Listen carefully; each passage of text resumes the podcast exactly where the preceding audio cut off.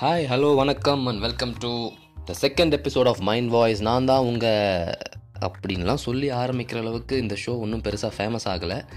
இப்படிலாம் சொன்னால் இது உங்களுக்கே கொஞ்சம் ஓவராக தான் இருக்கும். ஏன்னா என் ஃப்ரெண்டு அப்படி தான் நான் சொன்னல லாஸ்ட் எபிசோட்லேயே ஒருத்தன் யூடியூப்பில் ஷோ பண்ணிக்கிட்டு இருக்கான். அவன் இப்படி தான் ஆரம்பிப்பான். ஆரம்பிக்கும் போதே ஹலோ ஃப்ரெண்ட்ஸ் நான் தான் உங்கள் சுந்தர் பேசுகிறேன் அப்படின்னுவான் எனக்கே அதை கேட்கும்போது என்னது உங்கள் சுந்தரா? நீ யாருன்னு எனக்கு தெரியாதேடா. அதுக்குள்ளே என்ன உங்கள் சுந்தர் எங்கள் சுந்தர்னு சொந்தம்லாம் கொண்டாடுற? அப்படின்னு எனக்கு ஒரு மைண்ட் வாய்ஸ் வரும். அந்த மாதிரிலாம் உங்களுக்கும் மைண்ட் வாய்ஸ் வந்துடக்கூடாது அப்படின்றதுனால ஒரு simple இன்ட்ரடக்ஷனோட welcome to the second episode of mind voice அப்படின்னு சொல்லிட்டு ஸ்டார்ட் பண்ணுறேன் ஆக்சுவலாக அந்த செகண்ட் எபிசோடுக்கு நான் வேறு ஒரு பிளான் தான் வச்சுருந்தேன். ஆனால் திடீர்னு இன்றைக்கி ஒரு சம்பவம் இமீடியட்டாக ஹாட்டாக நடந்ததுனால அதை பற்றி ஒரு குட்டி எபிசோடை ஒன்று போட்டுருவோம் அப்படின்னு சொல்லிட்டு தான் இதை பண்ணேன். என்னென்னா இங்கே ஒருத்தங்கிட்ட நான் சிக்கன் ஆர்டர் பண்ணுவேன். சிக்கன் வித் வெஜிடபிள்ஸ் நல்லா ஒரு குட்டியாக ஒரு பேக்கில் வந்து பேக் பண்ணி ஒரு நூறு கிராம் சிக்கன் நூற்றம்பது கிராம் சிக்கனும் கொஞ்சம் வெஜிடபிள்ஸும் போட்டு நல்ல ரூமுக்கு வந்து டெலிவர் பண்ணுவான். நூறு கிராம் சிக்கன் நூறுரூபா நூற்றம்பது கிராம் சிக்கன் நூற்றம்பது ரூபா அப்படின்னு விற்றுக்கிட்டு இருந்தான். ப்ளஸ் டெலிவரி சார்ஜோட நான் அன்றைக்கி அதே மாதிரி வழக்கம் போல் ஆர்டர் பண்ணி சாப்பிட வாங்கினேன். வாங்கினா அதுக்குள்ளே சிக்கன் குவான்டிட்டி ரொம்ப கம்மியாக இருந்துச்சு. சரி என்னடா இது கம்மியாக இருக்கே? சரி எதுக்கும் ஒரு தடவை மெஷர் பண்ணி பார்த்துருவோம். அப்படின்னு சொல்லிட்டு நான் என்கிட்ட ரூம்லேயே நான் ஃபுட்டெல்லாம் மெஷர் பண்ணுறதுக்கு ஒரு ப்ராப்பர் டயட்டிஷியன் மாதிரி ஒரு வெயிங் மிஷின்லாம் அமேசானில் ஆர்டர் பண்ணி வச்சுருக்கேன். அதுவும் இருந்துச்சுன்னு சொல்லிட்டு அதில் ஆர்டர் பண்ணால் வெறும் எயிட்டி கிராம்ஸ் ஆஃப் சிக்கன் தான் அதில் இருக்குது என்னடா நூற்றம்பது கிராம் சிக்கன்னு சொல்லிட்டு நூற்றம்பது ரூபாயும் வாங்கிக்கிட்டு வெறும் எண்பது கிராம் போட்டிருக்கானேன்னு ஒரே கோவம். அந்த கோவத்துக்கு என்ன பண்ணுறதுன்னு தெரியாமல் பக்கத்தில் இருக்க லேப்டாப் எடுத்து டக்கு டக்கு டக்குன்னு அன்னியன் டாட் காம்குள்ளே போய் பார்த்தா அப்படி ஒரு டாட் காமே இல்லை. சரி என்ன பண்ணுறதுன்னு தெரியாமல் அம்மாவுக்கு கால் பண்ணி அவங்கக்கிட்ட அம்மா இவங்களெல்லாம் தண்டிக்கிறதுக்கு இந்த லோகத்தில் யாருமே இல்லையா? இவாளுக்கெல்லாம் தண்டனையே இல்லையா இந்த லோகத்தில்னு கத்தி கதறிக்கிட்டு இருக்கேன். அவங்க சிம்பிளாக டே அடங்குடா என்ன ரொம்ப ஓவராக குதிச்சுக்கிட்டு இருக்க? நீங்கள்லாம் போய் கேஎஃப்சியில் ஆர்டர் பண்ணுவீங்க. கேஎஃப்சி மட்டும் ஐநூறுரூவான்னு சிக்கன் கொடுத்தான்னா அவன்கிட்ட ஐநூறுரூவா வாங்கி கொடுப்பீங்க. இவன் என்ன பரவாயில்ல விடு ரூமுக்கே வந்து தரான். அதுக்கு ஏன் இவ்வளோ டென்ஷன் ஆகிட்டுருக்க அப்படின்ட்டாங்க. ஏன்னா கேஎஃப்சி காரனும் இவனும் ஒன்றா கேஎஃப்சி காரன் ஒரு தனியாக ரெஸ்டாரண்ட் கடை வச்சுருக்கான்.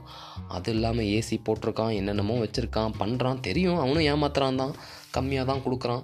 நிறையா மாவை போட்டு சிக்கனை கம்மியாக போட்டு விலை அதிகமாக வச்சு தான் விற்கிறான். இருந்தாலும் அது ஒரு பர்சனல் சாய்ஸ் வேணும்னா அங்கே போய் வாங்கி சாப்பிட்டுக்கலாம் இல்லைனா விட்டுடலாம். ஆனால் இவங்கிட்ட சரி ஆர்டர் பண்ணி சாதாரணமாக ரூமில் வீட்டில் செஞ்சு விற்கிற பசங்க தான். கொஞ்சம் நேர்மையாக இருப்பாங்க. அதுவும் இப்போ தான் புதுசாக ஆரம்பித்த பசங்க. கொஞ்சம் நேர்மையாக இருப்பாங்களே அப்படின்னு நினச்சி ஆர்டர் பண்ணால் இவனுங்களே இப்படி ஏமாற்றிக்கிட்டு இருக்கானுங்க. என்ன பண்ணுறதுன்னு தெரில அதனால தான் இந்த விஷயத்தை எங்கேயாவது வெளியே சொல்லியே ஆகணும் அப்படின்னு உங்ககிட்ட சொன்னேன். ஆனால் இந்த மாதிரி சின்ன சின்ன விஷயத்தில் ஏமாத்துறவங்களெல்லாம் நீங்கள் நீங்களும் அங்கங்கே அடிக்கடி நிறைய இடத்துல பார்த்துருப்பீங்க. ஸ்மால் வெண்டர்ஸ் கொஞ்சம் கொஞ்சமாக இந்த மாதிரி பண்ணிக்கிட்டு இருக்கவங்கள.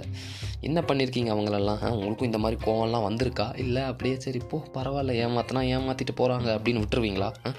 இதே ஒரு டாக்டர் மட்டும் கிட்டத்தட்ட பன்னெண்டு பதினஞ்சு வருஷம் படித்து ஒரு இரநூத்தம்பது ரூபா ஃபீஸ் வாங்கினா மட்டும் ஐயோ அந்த டாக்டர் இரநூத்தம்பது ரூபா ஃபீஸ் வாங்குறாரா அப்படின்னு சொல்லுவீங்க. அந்த டாக்டரை ஏமாத்துறாரா காசை பிடுங்குறாரா போகாதரா அங்கே அப்படின்னு என்னென்னமோ கமெண்ட்லாம் போடுவீங்க. ஒரு டாக்டர் ஃபீஸுக்கு மட்டும். இல்லை இந்த மாதிரி சின்ன சின்ன விஷயங்கள் சின்ன சின்னதாக உங்களை கிட்டி கிட்டி இடத்துல ஏமாத்தினவங்க பக்கத்து வீட்டு காடைக்கார வீட்டில் தெருவில் தெருவில் காய்கறி விற்கிற ஆயா இல்லை தெரு முனையில் அயன் பண்ணுறவங்க யாராவது ஒருத்தவங்க உங்களை சின்ன சின்ன விஷயத்தில் ஏமாத்தினதெல்லாம் என்ன பண்ணியிருக்கீங்க கோவப்பட்டிருக்கீங்களா? இல்லை சரி போய் தொலைது போ அப்படின்னு சொல்லிட்டு அப்படியே கடந்து போயிருக்கீங்களா? என்ன பண்ணியிருக்கீங்க நீங்கள் ரைட்டு ஒரே இது ஒரு நெகட்டிவ் ஃபீலிங்காக இருந்துச்சு. என்னடா அவனுங்க இப்படி ஏமாத்துறானுங்களேன்ட்டு. அப்படியே அதில் ஆழ்ந்து தாட்ஸ் ப்ராசஸ்க்குள்ளே போய்கிட்டு இருக்கும் போது தான் மையிங்லா அப்படின்னு ஒருத்தங்க எனக்கு ஞாபகம் வந்தாங்க. மையிங்லா யார் அப்படின்னா அவங்களோட டீட்டெயில் அவங்களுடைய வாழ்க்கை வரலாறை பற்றி ஒரு தனியாக ஒரு பாட்காஸ்ட் அப்படி இப்போ தனியாக போடுறேன்.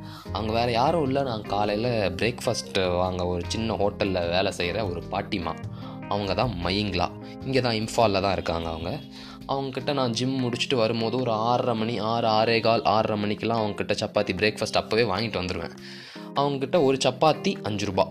நான் என்ன பண்ணுவேன் டெய்லி நாலு சப்பாத்தி வாங்குவேன் இருபது ரூபா அப்படின்னு தருவாங்க என்கிட்ட.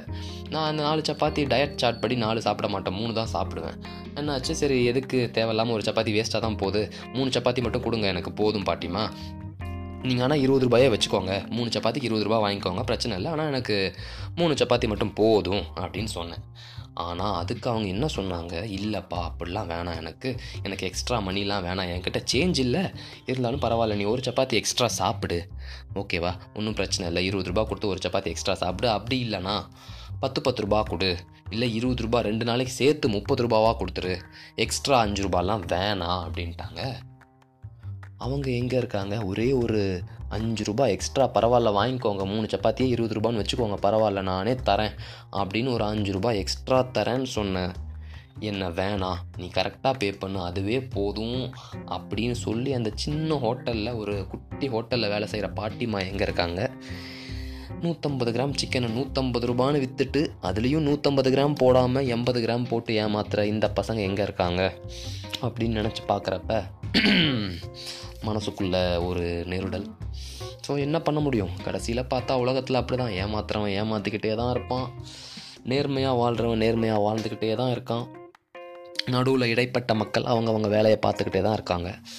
ஸோ நம்மளால் முடிஞ்ச அளவுக்கு என்ன வேலை செய்கிறோமோ எந்த வேலை செய்கிறோமோ அதை நேர்மையாக மற்றவங்கள ஏமாற்றாமல் மனசுக்கு உண்மையாக செஞ்சு கொஞ்சம் சந்தோஷமாக இருப்போம் அப்படின்னு ஒரு சின்ன ஒரு குட்டி மெசேஜோட என் மனசில் பட்டது இந்த குமுறல்களை உங்ககிட்ட கதறிட்டேன்.